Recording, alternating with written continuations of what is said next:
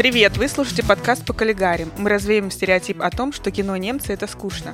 В эфире постоянные ведущие. Я Ира Посредникова, пиар-менеджер, продюсер и кинофестивальный турист. Привет! Я Маша Бунеева, веду телеграм-канал про немецкое кино «Kinski» и занимаюсь продюсированием. А я Ксения Реутова, кинокритик и консультант фестиваля немецкого кино в Санкт-Петербурге. Этот выпуск мы записываем при поддержке Года Германии в России и компании German Films. В этом году одной из гала-премьер фестиваля о новой культуре Beat Film Festival стал фильм «Вендерс», снятый документалистом Эриком Фридлером и музыкантом Кампино, лидером группы Die Toten Hosen. Это путешествие по биографии и фильмам знаменитого немецкого режиссера. «Вендерс» возвращается в те места, где снял свои ключевые картины. Мы посмотрели этот док и решили посвятить наш девятый выпуск творчеству автора, который во многом определил лицо современного немецкого кинематографа. Поехали!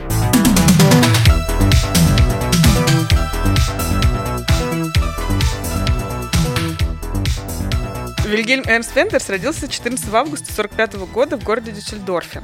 Имя Вим, которое действительно родители дали своему сыну, было отклонено ЗАГСом как немного не немецкое имя. Поэтому, да, поэтому он записан Вильгельм Эрнст Вендерс. Его отец — хирург, мать — домохозяйка. Вырос он и родился, в общем, в консервативной и католической семье. В конце сороковых годов он переехал в Кобленц, а затем в Оберхаузен.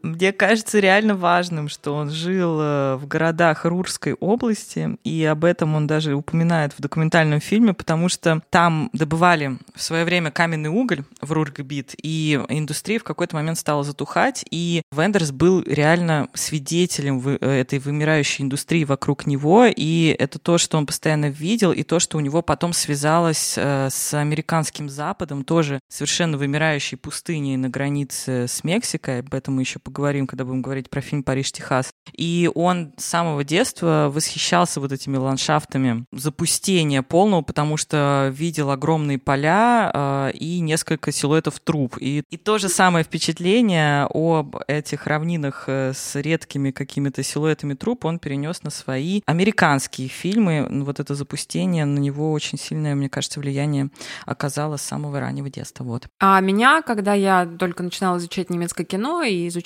биографию Вендерса, меня всегда поражало, что он достаточно много лет провел в Оберхаузене. Вот родился он в Дюссельдорфе, но потом долгое время жил в, Оберха... в Оберхаузене.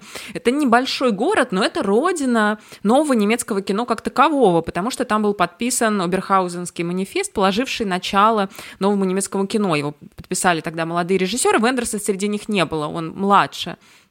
И тогда они провозгласили в этом тексте «Папино кино умерло, мы верим в новое». Но поразительно, что вот этой вот э, творческой энергии, исходящей из Оберхаузена, Вендерс в детстве, по крайней мере, совершенно не замечал. Он говорил, что все это казалось ему самым унылым местом на земле, узкое пространство во всех смыслах, э, ему не нравилось. А еще, если говорить о детстве Вендерса, то поразительно, что он уже в пять лет сформулировал фактически основную идею своего будущего творчества. В пять лет Вим Вендерс отправился в свою первую Одиссею. Ему нужно было добраться до бабушки, которая жила в другом городе, но его мама была беременна, не могла его отвезти, она пыталась найти кого-то на платформе, чтобы кого-то с ним отправить, но не получилось. В итоге его посадили в поезд одного. И дальше Вендерс говорит, он очень любит об этом рассказывать, он говорит: так я открыл для себя величайшее из доступных человеку удовольствий – одиночное путешествие. То есть все про себя он понял еще тогда в пять лет. Да, после того, как он закончил среднюю школу, начались, скажем так, годы интеллектуального скитания. Он все время находился в поисках себя. Известно, что Вим Вендерс хотел стать священником, рок-музыкантом, врачом, социологом, художником. И вот как раз он отправился в Париж, чтобы стать художником, и даже учился там. Но вот он сказал, что самое теплое место, где можно было посидеть, и причем заплатить всего лишь двадцать пять центов, это была французская синематека. И он платил, значит, за один фильм двадцать пять центов, но у него был такой небольшой лайфхак, что если прятаться между сеансами в туалете, то можно успеть за день посмотреть пять фильмов. Получил крэш-курс в истории кинематографа и понял для, понял для себя, что, он, что это его призвание, что он не хочет дальше учиться на художника, он хочет заниматься кино. И так началось его кинопутешествие. Да, кстати, можно тут сказать, что вообще французская синематека, парижская синематека не так часто, как мне кажется, об этом упоминают, сформировало не только целое поколение французских режиссеров, всю новую волну, но и все практически поколение немецких режиссеров, потому что, например, Фолькеншлёндорф туда ходил, и он вообще в какой-то момент собирался остаться во Франции, снимать кино там, но его выпнули сами французы, сказали, что Германии не хватает режиссеров, и езжай домой и снимай кино там. Очень любил Вернер Херцог, Парижскую синематеку. В общем, это такое культовое место еще и для очень многих немецких режиссеров, но вот теперь, да, мы проговорили, что для Вендерса тоже. Продолжение, значит, его кинообразования. В то время как раз был основан университет кино и телевидения в Мюнхене, и он туда поступает, и там он снимает свою первую работу, его дипломная работа была «Лето в городе». Которая длилась три часа. Да, которая должна была быть короткометражкой, но... Это отличная, это отличная, кстати, история. А я вот ее не знаю, расскажите. Ну, я, насколько знаю, что это должна была быть короткометражка. Он просто снял фильм длиной там три часа. Ну, то есть он смог на выделенный бюджет на выпускной короткий метр снять три часа. Под напором преподавателя он сократил до двух часов этот фильм. Но тоже довольно внушительно. Но это же есть эта история о том, что ему отец подарил камеру первую Супер восемь, и он просто из окна ее выставил и стал снимать пейзаж, который он увидел. Мне кажется, это важно. И отец у него спросил, а что там вообще снимать, что ты делаешь вообще? Э, никто не понял. А Вендерс для себя сразу определил, что статичный длинный кадр, насколько ему хватает пленки, слава богу, Супер восемь хватало примерно на три минуты, это вот его способ видения, как он снимает статику. Это максимально долго, он максимально долго это пространство как бы впитывает и через пленку, через камеру с ним знакомится. Этот принцип. Да, и вот в документальном фильме «Вендерс», который покажут на Beat Film Festival, там есть эти кусочки. Да. Вы можете увидеть первые угу. эксперименты Вима это Вендерса, снятые на камеру Супер восемь. Мне угу. кажется, редко, редко угу, где такое увидишь. Угу, угу. Потом он начал писать, он стал безработным и стал писать о фильмах, о том, что его окружает. И он писал там тексты для кинообзора, для Süddeutsche Zeitung. Скажем так, он стал кинокритиком. Ну, как и многие, опять же, будущие режиссеры этого поколения, которые начинали с кинокритики, а потом перешли... Ну, правда, Вендерс уже учился, да, уже отучился на режиссера, и потом немножко работал критиком, а потом окончательно ушел в режиссуру. Но, тем не менее, это важный факт. Для людей, которые занимаются кинокритикой, принято же отмечать, кто из режиссеров в свое время uh-huh. занимался этим трудом. Но вот Вендерс занимался. Кстати, да, он же говорил тоже в одном из интервью, что к молодому поколению режиссеров, которое, очевидно, наклевывалось после, опять же, очередного кризисного периода, это еще, мне кажется, одна из наших рубрик просто, чем закончился один из кризисов немецкого кино, и мы все время говорим о каких-то новаторах. И вот Вендерс был в числе этих новаторов новой немецкой волны. Его и его коллег молодых называли киностажерами. Это было такое специальное слово, немножко уничижительное, типа кто это тут вообще пришел в кино, какие-то киностажеры. А они, между прочим, сделали потом новый период, да, в истории немецкого кино, все перезапустили. Ну, здесь важно, что государство все-таки финансово их поддержало. Mm-hmm. После Оберхаузеновского манифеста уже начались перемены, в том числе финансовые. Государство вложило деньги в фильмы этих молодых режиссеров. Без этого не факт, что им было бы mm-hmm. так легко mm-hmm. все это осуществить. Но да, но не то чтобы их сначала так серьезно воспринимали. Я тоже в интервью слушала, что Вим Вендерс рассказывает, вот им дали работу, задание, снимите фильм. Он говорит, ну а как мы снимем фильм, у нас нет сценария. И тут, значит, Петер Ханке говорит, а вот у меня есть, то есть он был один из всех студентов, которому его друг предложил сценарий, то есть у него был сценарий. Там не сценарий, в основе была повесть, это была уже повесть Ханке. Да-да-да, но то, что Петер Ханке предложил использовать это как сценарий к фильму, он, он подчеркнул, что он был один, единственный студент, у которого уже был текст, ну, текст uh-huh, с которым uh-huh. можно было работать. И так, собственно, и началась работа над фильмом «Страх вратаря перед пенальти». Ну, это, это очень классный фильм, я очень его люблю, я несколько раз его смотрела, и тут надо сказать, что немецкое кино любит фильмы о футболе, и в Берлине mm-hmm. даже есть отдельный фестиваль фильмов mm-hmm. о футболе, который, ну, по-моему, он не каждый год проводится, а именно перед какими-то специальными событиями, типа вот чемпионата мира по футболу, это вот я точно помню, и... Среди всех немецких фильмов, снятых о футболе, конечно, «Страх вратаря перед одиннадцатиметровым» самый э, потрясающий, ну, как раз потому, что он не о футболе. Вообще, картина начинается, да, с футбольного матча, там есть вратарь, который пропускает очень обидный мяч, он спорит с судьей, он получает удаление с поля, и дальше он отправляется... заниматься тем, чем занимается большинство героев Вендерса, он отправляется бродить, бродить по городу, и несколько раз он заходит в кино, где ему улыбается такая симпатичная кассирша, и этот вратарь проводит с ней ночь, она ультра тихо ее душит. Uh-huh. И, и это шок, и эта лента, она вообще, когда ты ее смотришь, она так поочередно притворяется то спортивной драмой, то каким-то криминальным триллером, но, по сути, она, конечно, не оказывается ни тем и ни другим, это анти, такой антидетектив, и это такая экзистенциальная одиссея, которая посвящена любимым темам Вендерса и Ханке тоже, вот они здесь все как на ладони. Отчуждение, одиночество, трудности коммуникации, город и провинция. И футбол у Вендерса, как мне кажется, это такая метафора самой жизни. Да? Ты вечно ждешь удара, ты вечно его ищешь, и ты вечно стремишься угадать, куда же полетит мяч в следующее мгновение. И очень боишься. И очень боишься, и тебе страшно. Главное, да, да, да, ответственность. Все мы боимся одиннадцатиметрового. Да, потом после э, «Вратаря» был, была первая большая неудача Вендерса, о которой он тоже, кстати, между прочим, очень часто говорит. Это «Алая буква».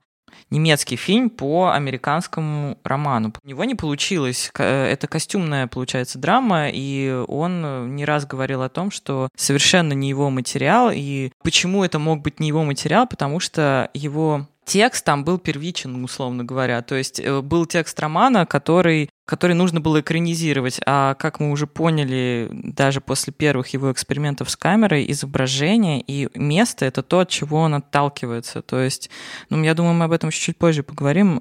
Сценарий и текст для него сильно вторичен после того, в каком месте он снимает. Поэтому «Алая буква» ну вот совсем не удалась, насколько я понимаю. Он после этого даже не был уверен, что он в кино готов оставаться. Ну, вообще, скажем, скажем, что Вендерс не режиссер костюмных драм. Угу. Абсолютно, это совершенно не его поле, что тоже достаточно символично. Угу. Костюмная драма стала, историческая драма стала преобладающим жанром немецкого кино сразу после войны. На то были свои причины, потому что вот эти послевоенные режиссеры, настолько было больно трогать все, что связано с войной, все, что связано с какими-то актуальными событиями, что они дружно убежали в прошлое. Угу. И снималось огромное количество картин, где женщины ходили в корсет, а мужчины в камзолах. И когда пришло новое поколение режиссеров, когда началась волна нового немецкого кино, они это все смели. И, и понятно, почему Вендерс не uh-huh, смог uh-huh, снять костюмную uh-huh, драму. Uh-huh. Так, ну потом была «Алиса в городах», и этот фильм, мне кажется, его убедил в том, что он режиссер, как минимум его. Немецкий. И, да-да-да, и всех остальных тоже. Почему немецкий? Хотя снимал-то он в Америке его. Но все равно потом их путешествие идет как раз, оно же все в Германии, и это по городам тоже Рур-Гебит, там и Вупперталь. А, да. да, там Вупперталь, Извините. Они начинают с Вупперталя. Точно был Вупперталь, да. Потому что там мелькает этот знаменитый монорельс, угу. который мы потом угу. увидим у Вендерса в фильме «Пина». Да, mm-hmm. и девуш... девочка же все время э, говорит, где нужно искать бабушку, и она первый адрес назвала Вупперталь. Они прилетели через... Они летели из Амстердама в Германию, и потом вокруг Вупперталя города. То есть это такое э, путешествие по Германии. Роуд-муви, перенесенное на немецкую почву, получается. Да, и роуд-муви — это главный, конечно же, жанр для Вендерса, и поэтому вот в этом биографическом доке это тоже роуд-муви, там Вендерс путешествует. Человек в путешествии. Наверное, это и есть главный герой Вендерса. И, как мне кажется, подразумевается под этим путешествием, то есть понятно, что это физические перемещения прежде всего, но это еще и некое ментальное путешествие. Это вообще любое путешествие его героев в его фильмах, это еще и символ вот глобального путешествия человека по жизни. Поэтому Вендерс, например, часто говорит, что он никогда не знает финал, когда начинает снимать фильм, и, точнее, не любит и не хочет знать финал. Он смотрит, куда это приведет. Точно так же, как мы, в течение нашей жизни мы никогда не знаем, что нас вообще ждет завтра, что нас ждет за каким-то углом, поворотом. Кстати, в одном из интервью он тоже э, объяснял, почему он ушел в документальное кино. Он сказал, что документальное кино — это то кино, где не нужен сценарий, что... Я, говорит, не люблю этих сценариев, и как в качестве примера он говорил, что, например, «Небо над Берлином» практически был снят без сценария, то есть там было очень много импровизации, и сценарий ну, ему только мешал, то есть он не знал, и там даже есть такая история, что у них заканчивался уже бюджет, осталась неделя для съемок, и... Но ангел при этом до сих пор не опускается на землю, не превращается в человека. То есть ему уже сообщают, неделя осталась, деньги заканчиваются, давайте уже опускать ангела на землю. И они вот за неделю без сценария быстро спустили его и За неделю были сняты вот эти вот кадры, которые показывают уже жизнь Бруно Ганца на земле. Ну, кстати, меня это дико удивило, на самом деле, когда я смотрела и док, и просто когда раньше я писала про фотографии Вима Вендерса, я знала его абсолютно с другой стороны. То есть, когда он готовился, например, к фильму «Париж-Техас», а на «Париж-Техас», мне кажется, делают упор и док, и, в принципе, это один из такой, наверное... Второй, один из двух самых ключевых фильмов его биографии, творчества. А второй «Небо над Берлином»? Мне кажется, да. Мне кажется, это да, два культовых я... фильма. Ну, третьего не дано, простите. Нету третьего культового фильма Вима Вендерса. Мы можем сами его назначить. Но я не об этом. Я к тому, что когда я читала про его способ подготовки к фильму, это было невероятно скрупулезное, очень долгое путешествие. То есть он объездил весь Техас, он снял невероятное количество кадров, потом он сделал из этого серию снимков на написано на Западе. И вообще фотографический его способ видения э, – это очень длительное изучение территории. То есть это не э, скаут в привычном, это не, он не был локейшн-менеджером условно своих проектов. Он ездил и э, пытался присвоить себе какую-то атмосферу. Это не значило, что в этих же местах он будет снимать потом свой фильм. Как мы видим, он просто, ну, даже со всей съемочной группы они ездили, просто он писал, что люди некоторые ночевали просто в машинах. Ну, это жесть. Вот, потому что ему очень хотелось это место нащупать. И потом в этом документальном фильме он говорит же мне, что он сценарий пишет в ночь перед тем, как раздать актерам. Он совершенно не знает, о чем его герои будут говорить завтра. Его сторителлинг реально не име... имеет, возможно, начало очень спонтанное и стихийное, но вообще не имеет конца. То есть он настолько... У него видеоизображение, и я тоже прочитала это в одном из интервью, очень круто все сошлось, мне кажется. Он говорит, что для меня... визуальное восприятие мира, оно безоценочное, и тем и круто. А когда ты пишешь тексты, для него это реально мучение, как выяснилось. Каждому фильму писать текст и сценарий, это уже какое-то, ты высказываешь свое мнение, и в этом для него какой-то диссонанс. И поэтому он к выбору натуры, к выбору атмосферы, к выбору локации относится невероятно серьезно, и поэтому у него такие длинные кадры прекрасные. Вот эта вот пустыня безумная в Париж-Техас, это все очень... Его вот это то, что он выбирает с удовольствием, это то, чем он напитывает свой фильм. А текст не так важен, потому что он к нему относится вот как типа через себя, вот он не может пропустить текст. Его способ видения, он чисто визуальный. И это то, что меня просто супер поразило, как он по-разному относится к двум ключевым деталям в каждом своем фильме. Визуальное и текстовое, вот они для него вообще по-разному, он очень по-разному к ним готовится. Вот, это очень круто. И тут еще можно упомянуть, о, ну, наверное, это сложно об этом коротко упомянуть, это нуждается в отдельной какой-то научной работе, наверное, коммуникации в фильмах Вендерса. Mm-hmm. Чем дальше, тем меньше его герои говорят. То есть они, они или, либо они бывает, что много говорят, но говорят что-то несущественное тогда. Вообще, тоже не я заметила, исследователи творчества Вендерса, которых я читала, что у него в фильмах очень много разных приспособлений для коммуникации встречается людей, но, на, но они никогда не используются, либо они не работают, например, либо на них никто не отвечает, как не отвечают у него на автоответчик, например. Вот в этом тоже, опять же, для меня весь Вендерс, потому что слова для него явно являются очень переоцененными. И это связано в том числе с его личностью, он абсолютно интроверт, тоже далеко не все режиссеры являются вот этими uh-huh. крикунами, которые скачут по съемочной площадке, как мы, как многие люди представляют себе режиссера как какого-то энерджайзера, либо какого-то злого гения. Вендерс, и это говорят все люди, которые с ним работали, во-первых, интроверт, часто из него слова не вытянешь, и, и многие актеры даже не помнят, как он говорит э, «поехали, мотор». Просто потому что непонятно, когда происходит этот момент, потому что он вообще очень мало говорит. В одном из интервью он рассказывал про съемки «Париж-Техас», о том, что они должны были выехать из Техаса в Калифорнию, и вот по пути в Калифорнию они остановились на какой-то заправке, и стоят их трейлеры, и его съемочная группа, которая прибыл, была из Германии, они все работали там с туристическими визами. То есть официально разрешения на работу у них не было. Были туристические визы. Значит, стоят они на этой заправке, все эти трейлеры, всего было тринадцать человек, которые в то время на него работало. И, значит, приезжают три шикарные машины, очень похожи на ганг, такие, приезжают обычно гангстеры. Они останавливаются, Вим Вендерс отправляет к ним своего менеджера, говорит, иди поговори. И он говорит, мы, ну, ему говорят, мы знаем, что у вас э, туристические визы, и если вы сейчас э, не пересядете на наши машины, не поедете в Калифорнию на наши машины, то мы сдадим вас... Э, Властям? Властям или куда угу. там сдают, и сообщим о том, что у вас туристические визы, и вы тут вообще-то снимаете незаконно. И, в общем, в итоге в Калифорнию они отправились все на машинах официально. Значит, у каждого работника был свой водитель, и они отправились... вот, то есть полбюджета фильма ушло на то, чтобы теперь их сопровождали вот эти вот люди. И, оказывается, это был профсоюз дальнобойщиков. Но единственное было одно условие, что единственный, кто не пересядет в машину, это Вим Вендерс. Вим Вендерс сказал, я не буду садиться, я поеду сам, и вообще мою машину я веду сам. Они говорят, ладно, отлично, но только с одним условием. Короче, полбюджета фильма ушло на то, чтобы их везли, и они были в машинах этого профсоюза дальнобойщиков. Угу. Единственное, на что они согласились, компромисс, на который они пошли, что Вим Вендерс вступает в профсоюз дальнобойщиков и получает членский билет и платит членские взносы. Он рассказывал, что потом в дальнейшем, в будущем ему это сильно помогало, когда его останавливали полицейские, он превышал скорость, его останавливали полицейские, он показывал этот членский билет, и его пропускали дальше. Ну, говорит, в какое-то время он настолько потреп... ну, стал, таки...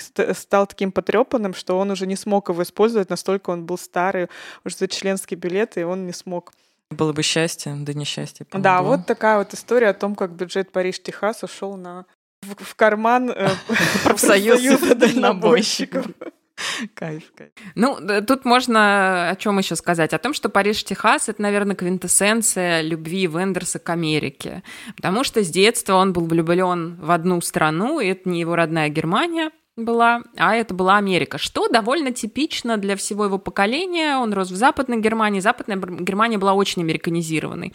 После войны, ну, во-первых, без Соединенных Штатов не было бы экономического чуда, благодаря которому Западная Германия восстала из руин. Во-вторых, хлынул огромный поток популярной культуры, которой не было, конечно, во времена нацистов, а потом вот ФРГ заполонила книги, фильмы, комиксы, картины, все что угодно, и он на этом вырос. И интересно, что часто встречаешь в текстах о Вендерсе, что на, на том основании, что он очень много работал в Америке и до сих пор, очевидно, очень любит эту страну, делают вывод, что он не немецкий режиссер или самый не немецкий из режиссеров нового немецкого кино. Вот такие вот определения я встречала несколько раз. На мой взгляд, это спорно, полная ерунда, да, потому что не, не, Вендерс как раз очень немецкий режиссер и очень типичный представитель своего поколения, начиная с того, что, как и многие представители нового немецкого кино, он символически родился в сорок пятом году, в год окончания. Но в этом плане свезло, конечно, Фассбиндеру, который родился в мае сорок пятого года. Вот так нарочно не придумаешь, даже если захочешь, что главный режиссер нового немецкого кино родился вот прям в месяц окончания Второй мировой войны. И делал Вендерс то же самое, что делали основные режиссеры. Вот то, о чем я уже говорила. Первое послевоенное поколение режиссеры, вот, которые начали снимать кино сразу после Второй мировой войны, они бежали в историческое кино. Новое немецкое кино отказывалось бежать в прошлое. Они как раз начали поднимать проблемы с тем, что, что происходило с нашей страной. Они предъявили своим родителям счет за Гитлера, за Холокост и за все, что творилось в военное время, ну, начиная там с тридцатых годов, с прихода национал-социалистов к власти.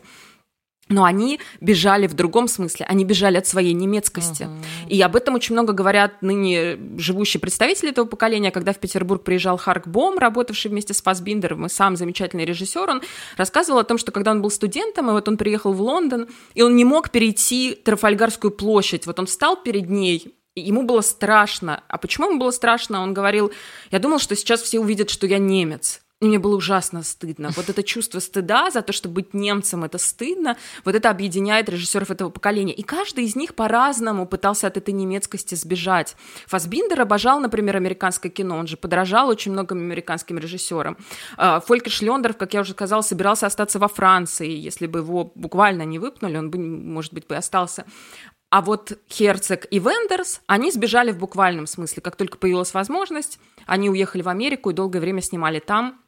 А Херцог до сих пор там живет. Ну и к, Париж, к Парижу, Техасу он пришел тоже после большой неудачи mm-hmm. в немецком, в американском продакшене, да, да, после «Американского mm-hmm. друга», мне кажется, Коппола позвал его снимать фильм mm-hmm. «Хэммет», вот, но совершенно не задалось, потому что у Вендерса был абсолютно другой подход к продакшену, как мы уже говорили, он, у него время тянулось совершенно не так, а американская, тем более голливудская система, она цак-цак-цак на время и на, простите, да, на план съемочный рассчитано, и ты не можешь как бы, ты не можешь по-другому снимать. А здесь еще получилось, что его постоянно переписывали, его сюжет, его сценарий, все не случилось. От его задумок оставили там какой-то мизерный процент. В общем, фильм в итоге вышел вообще не его. И очень расстроило это самого Вендерса, естественно, когда ты столько лет потратил на фильм, который не твоим в итоге стал. Вот. И потом он снял этот фильм «Положение вещей» про то, как действительно съемочный группа застревает просто из-за того, что производственный ад никак не заканчивается. Тоже этот фильм, мне кажется, бомбанул довольно хорошо в Венеции, по-моему, получил свой какой-то заслуженный приз. Но потом он классно, что он вернулся в Америку и снял реально «Париж-Техас», где даже уже в названии ты видишь сочетание вот этой европейскости и сочетание типичной американскости. То есть Техас — это типичная Америка, как кто-то из его друзей ему сказал, а Париж для Вендерса — это типичная Европа. Ну, то есть, как бы здесь даже Берлина нет вообще. Париж для него — это типичная Европа. Он от себя вообще пока что... Пока что он еще не может прийти к своей немецкости, и этот фильм получил Каннскую ветвь и стал вообще вершиной, получается, если говорить о наградах, его творчества. Но он не смог, да. он не смог работать в студийной голливудской да, системе, да. И, и, честно говоря, слава куда богу. смотрели люди, которые его еще куда смотрели люди, которые его туда приглашали, да. По-моему, по его первым картинам совершенно очевидно, что это не студийный угу. человек. Может быть, их смутило или как-то ввела в заблуждение как раз вот эта его любовь к Америке. Угу. Может быть, когда они смотрели «Американского друга», конечно, вот «Американский друг» — это еще сон об Америке, это вот он еще туда угу. не доехал, но ковбой приехал к нему, которого играет Деннис Хоппер. Мы рассказывали об этом фильме в нашем подкасте. А Бруно Ганце как раз там багетчик из Гамбурга и ковбой из Америки. И как этот багетчик из Гамбурга превращается вообще в такого вот как раз американского героя. И как вот это такой весь фильм — это один большой сон об Америке. В том числе и кинематографический. Наверное, это запутало голливудских продюсеров. Ну и опять же, сам «Париж-Техас» — это снова поиск идентичности, как и в каждом, в общем-то, фильме Вендерса. То есть это герой Гарри Дина Стэнтона, он просто появляется из ниоткуда, в пустыне на границе с Мексикой. Просто что это человек, который забыл вообще обо всем, не помнит, откуда и куда он идет, что он здесь делает. И это вот абсолютное ощущение Вендерса от любого, видимо, пространства. То есть дело даже не в том, что ты немец, ты, в принципе, настолько потерян в этом мире, что ты вот постоянно постоянно ищешь себя. И, кстати, все-таки я еще раз об этом скажу, очень часто в его фильмах герои ищут себя через камеру, через фотоаппарат, они то механики камеры, то операторы, фотограф, как в «Алисе в городах». Да-да-да, у Трэвиса, героя «Париж-Техас», у него есть единственная фотография того места, где он якобы был зачат в Париже, штат Техас. Ну, то есть тут все, он, они настолько потеряны, что они через какое-то материальное вот запечатление местности, они ищут себя, это очень в духе, мне кажется, того времени, и очень интересно, что Вендерс, он вообще все время был приверженец именно вот этой фотографии пленочной, то есть он дальше, потом мы об этом скажем, развивал, он использовал разные виды, разные техники съемки, даже до три дэ дошел, но вот камера для него фотографическая, это всегда только пленка, в лучшем случае полароид, потому что это вот то запечатление трушной реальности, никакой цифры он здесь не допускает. Это прям очень видно в его фильмах, как он прям запечатляет этот момент на камеру, на пленку, очень красиво. Да, то есть его герои действуют примерно так же, как он сам. Mm-hmm. Вендерс не только режиссер всемирно известный, он еще и всемирно известный фотограф. Mm-hmm. Он фотографирует с семидесятых годов, а его персональные выставки проходят с середины восьмидесятых. То есть у него очень большая карьера еще как фотографа. Издаются его альбомы, проводятся прям большие выставки, по которым он ездит. Вот буквально несколько лет назад он гастролировал прямо по миру с большой выставкой полароидных снимков. Интересно, что это за снимки, потому что они очень сильно отличаются. Ну как, они не сильно сильно отличается от его фильмов. Но это всегда пейзажи mm-hmm. без людей. Вот он фотографирует надписи, он фотографирует заправки. Все люди, все человеческие взаимоотношения между людьми, они оставлены им для кино. А вот фотографии у него только пейзаж. При этом он ненавидит, когда его называют пейзажным фотографом, потому что он говорит, что меня не интересует не пейзаж, меня интересуют следы времени, которые мы видим в этом пейзаже. То есть вот, вот так, такое, такая у него позиция. Слушайте, ну и потом он же поехал еще в Азию, Токио. Вот, да, и снял свой фильм, наверное, один из первых документальных «Токио-га», то есть он прям начал, начал открывать для себя этот мир огромный и бесконечный, и только после этого, сделав гигантский круг по миру, он смог вернуться назад в Берлин и смог начать хоть как-то работать со своей немецкой идентичностью. Это очень интересно. И у него реально потом бац-бац и вышел культовый, получился культовый фильм «Небо над Берлином». Только после того, как он сделал гигантский круг и обошел все континенты, он даже в Австралии же был, когда пала Берлинская стена, он даже не смог туда приехать назад в свою страну, потому что он снимал в Австралии аж, то есть вообще в другом мире. И после этого, когда он просто максимально отдалился от себя, он смог к себе вернуться и снял вот этот гениальный фильм. Интересно. Ну, надо сказать, что да, есть, например, Вендерс и Херцога, то есть, когда uh-huh. мы говорим сейчас, Вендерс и Херцог уехали в Америку. Многие, может быть, представляют себе вот эту трудовую миграцию, когда Голливуд поглощает какие-то таланты. А это же не uh-huh. было так, таким видом миграции. Это было именно бегство от, от себя отчасти и от своей страны, и от прошлого своей страны. Вот это была причина. То есть сейчас нет ни одного режиссера, который, может быть, бежал бы по таким причинам. Ну, потому что все просто изменилось, эпоха совершенно другая. Но я читала в интервью, что Вендерс говорил, что всегда знал, что однажды вернется домой, и отъезд не был для меня ссылкой, я воспринимала его как возможность прожить параллельную жизнь. Mm-hmm. И я до сих пор очень люблю Америку, но в какой-то момент я осознал, что моя душа и мои корни в Европе. Конец цитаты. Да, и Вендерс снял самое красивое признание в любви к Берлину, фильм «Небо над Берлином», который мы тоже, опять же, обсуждали в подкасте про Бруно Ганца. Даже не знаю, есть ли у нас еще что-то добавить. По-моему, вот он исчерпывается тем, что признали любви к Берлину, история ангелов, которые парят над этим городом, разделенным, все еще разделенным стеной, и слушают мысли людей. Но это сам по себе настолько поэтический образ. Это, конечно же, опять Петер Ханке стоял за сценарием этого фильма. Насколько это вот красиво. И в документальном фильме мне очень понравилась сцена в библиотеке. Там есть вот в «Небе над Берлином» одна из самых запоминающихся сцен. Это сцена, где ангелы стоят в библиотеке и слушают мысли людей. И в доке она практически воссоздана, и там кто-то из персонажей, я не помню, кто именно, говорит, что это чистая поэзия в кино. И это правда так. Да, с какого-то момента Вендерс начал практически в равных объемах работать и в документалистике, и в игровом кино. И кто становился героем его документальных фильмов, кого он выбирал? Как мне представляется, чаще всего это люди, с которыми у него есть что-то общее, которые разделяют какую-то из его страстей, либо какую-то из важных тем его творчества. Если это фотограф Себастьян Сальгадо, про которого он снял фильм «Соль земли», то это вот любовь к фотографии, к фотографии как к искусству. Если это Пина, то это, опять же, вот язык человеческого тела, тоже тема отчуждения, это тоже очень важно для Пины.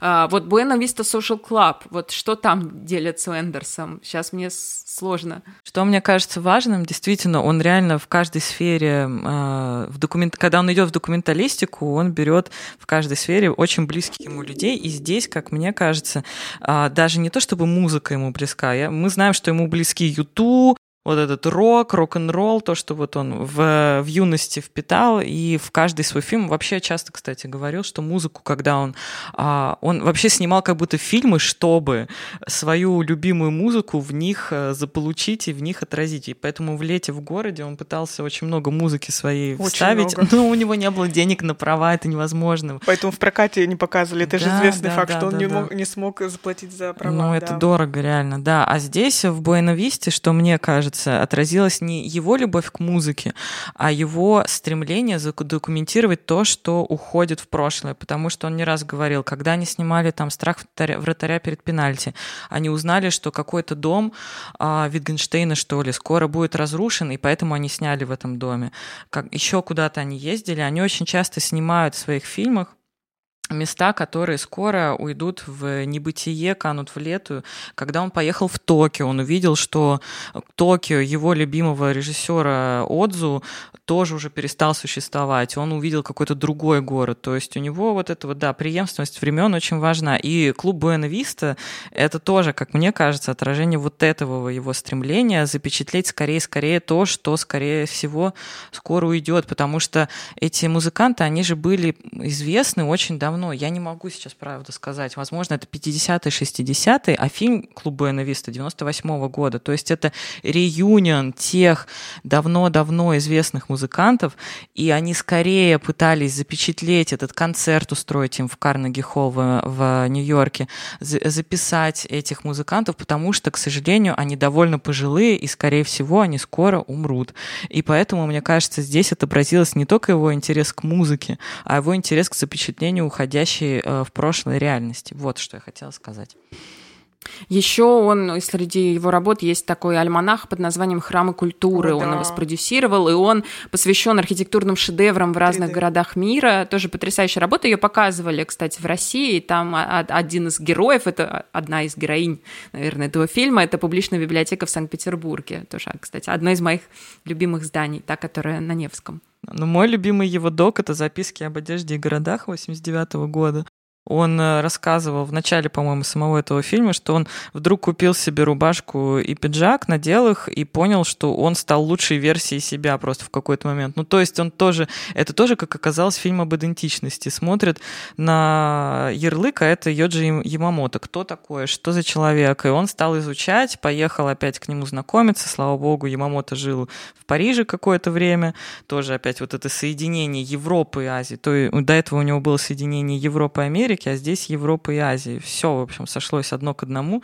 То есть из его реально личного интереса документальные фильмы получаются более какими-то легковесными, мне кажется. Их смотреть намного проще, чем его монументальные фильмы художественные, и вот с Ямамото это прям тоже какое-то исследование и себя, и его, и он говорит, я все думала, почему же его Ямамото заинтересовало, не только же потому, что ему так подошли этот пиджак и эта рубашка, сорочка, а еще он реально в этом фильме говорит, что а, показ мод, то есть на по- подиумный показ, это то же самое, как и монтировать фильм, ты монтируешь шоу, ты сам составляешь, это как бы у этого, у показа есть такой же сюжет, как и есть у фильма. То есть ты сам составляешь множество элементов в одно, и то есть Вендерс даже в этом нашел для себя какую-то близость, даже через моду, которая, как ему казалось, его не интересует, он нашел тот же самый механизм, которым он работает с кино, и это очень круто. И там он, по-моему, в один из первых разов использовал видеокамеру, которую он до этого, кажется, не очень воспринимал. Вот, он носил с собой камеру сам, он был в восторге от того, что он может быть сам оператором своего фильма. Ну, то есть документальный фильм — это его вот личное, он намного ближе к предмету своего э, рассказа, чем в фильмах художественных, где он говорит про дикое отчуждение и про поиск идентичности, а как будто в документальных фильмах он ее вообще находит, только через очень другие вещи, через интересы свои. Вот, я закончила. Мой любимый документальный uh-huh. фильм Вендерса — это «Пина». Uh-huh. Я очень, я до сих пор, я посмотрела ее впервые на Берлинском кинофестивале, uh-huh, то есть класс. на вот первом показе, на первой премьере. Это было удивительное впечатление. Вендерс был одним из первых режиссеров, которые начали применять три дэ в документалистике. Вообще всего, с uh-huh. чего все началось. Сначала в две тысячи седьмом году на Каннском кинофестивале он посмотрел документальный фильм «ю ту» в три дэ. Это живой концерт группы ю ту, снятый в трехмерном формате. Потом появился «Аватар», uh-huh. после которого все начали экспериментировать в три дэ. Но как? Большинство режиссеров, опять же, у них было такое же видение, как у Кэмерона, что три дэ нам нужно, чтобы делать какие-то мощнейшие спецэффекты, чтобы показывать какие-то другие миры. А Вендерс решил, что три дэ нужно мне не для того, чтобы другие другие миры показывать, а чтобы взглянуть на те вещи, которых вот я не знаю здесь вот в реальности. И он снял «Пину», у которой тоже очень сложная история. Изначально это фильм о хореографе Пини Бауш, которая работала в Вуппертале, одна из важнейших хореографов вообще двадцатого века. И он договорился с ней о съемках, что он будет сопровождать. Опять же, это задумалось, кстати, как роуд-муви. Он должен был сопровождать труппу Пины на их международных гастролях. И тут Пина не стала. Совершенно неожиданно она сгорела от рака в очень короткий срок, даже не успела с труппой попрощаться. И в итоге этот фильм, задуманный как ода, превращается в некролог. И насколько вот Вендерс деликатный режиссер, как он... Во-первых, он не остановился, Но не остановился он во многом по просьбе артистов Пины, они поняли, что этот фильм должен быть сделан, и как аккуратно он превратил эту картину вот в воспоминания о Пине, в ее такой посмертный портрет. Это фильм, который состоит из э, воспоминаний о Пине, то есть мы видим портреты этих артистов и слышим их закадровые голоса, и они рассказывают о ней, и... Вторая его такая половинка, да, с чем это все монтируется, с танцевальными сценами, где они танцуют для Пины на улицах Вупперталя и на каких-то пространствах, это, опять же, Рурского региона. Вендерс возвращается в этом фильме в свой родной Рурский регион. Безумно красивое кино. И там три дэ использована по делу. Там разработана специально отдельная хореография для три дэ-камеры, то есть она прям вот летит. Но, тоже что интересно, потом эпоха три дэ ушла, сейчас уже никто не снимает специально фильмы три дэ, ну или очень редко их снимают.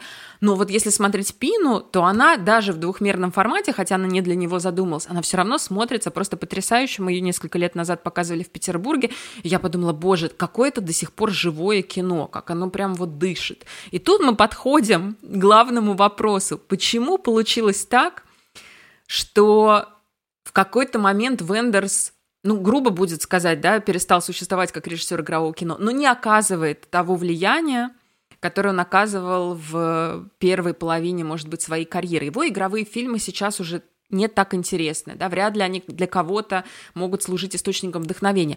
И почему он до сих пор так круто делает документальные картины? Это вопрос? Да, это вопрос, это вопрос. Ну, мне кажется, действительно стоит признать, что его время пришло, он был... Его язык формировался в том времени, в том поиске, опять же, себя и своей идентичности. Ну, мы уже пятнадцать раз сегодня об этом сказали. Это было уместно в семидесятые, в восьмидесятые и даже в девяностые, но в двадцатом веке ты уже... должен говорить на каком-то другом языке, а он, получается, перебирает новые методы работы э, технические, но как будто в художественном плане он уже, его те темы, они не могут быть...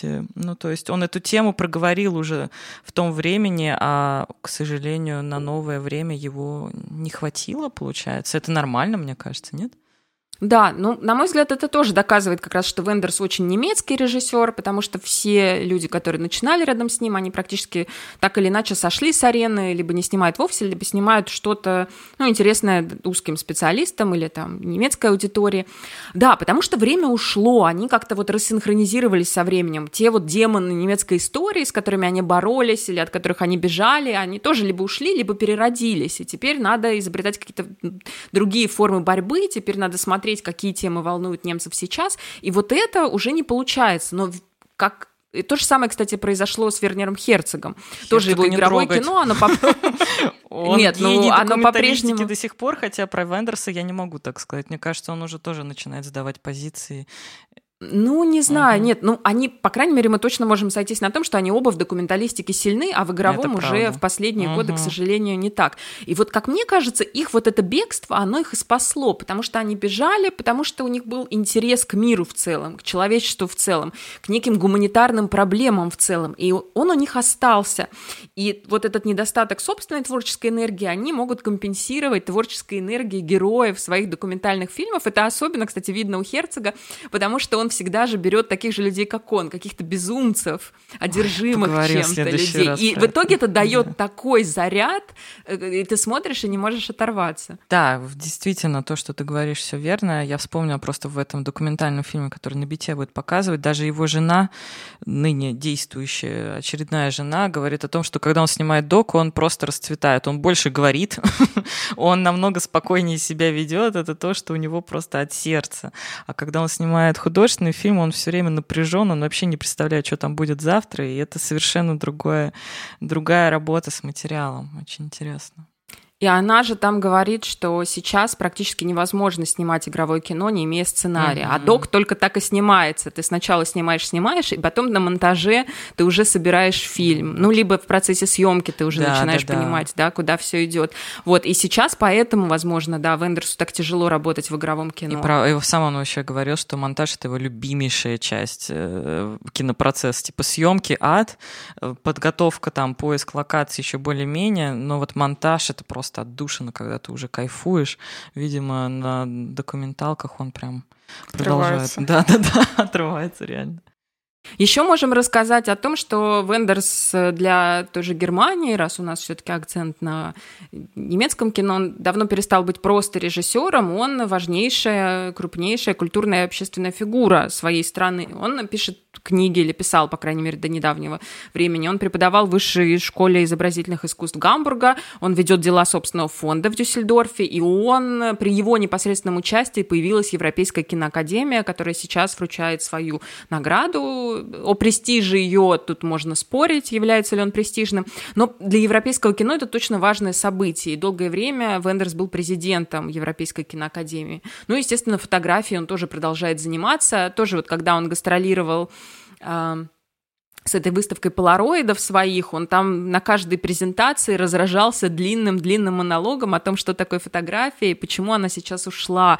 Он очень убедительно говорит о том, что вот э, то, что происходит сейчас, то, что у нас в наших телефонах, нельзя называть фотографиями, потому что у этого нет оригинала, это все в цифровом варианте, потому что это ретушируется, и мы не можем, опять же, понять, где оригинал. Оригинал исчезает, а для него фото — это то, что можно подержать в руках, вот как полароидный снимок или как то, что отпечатано с пленки. Я, кстати, помню, у него еще есть очень милый фильм, трогательный, «Братья Складановские», про, собственно, братьев Складановских, да.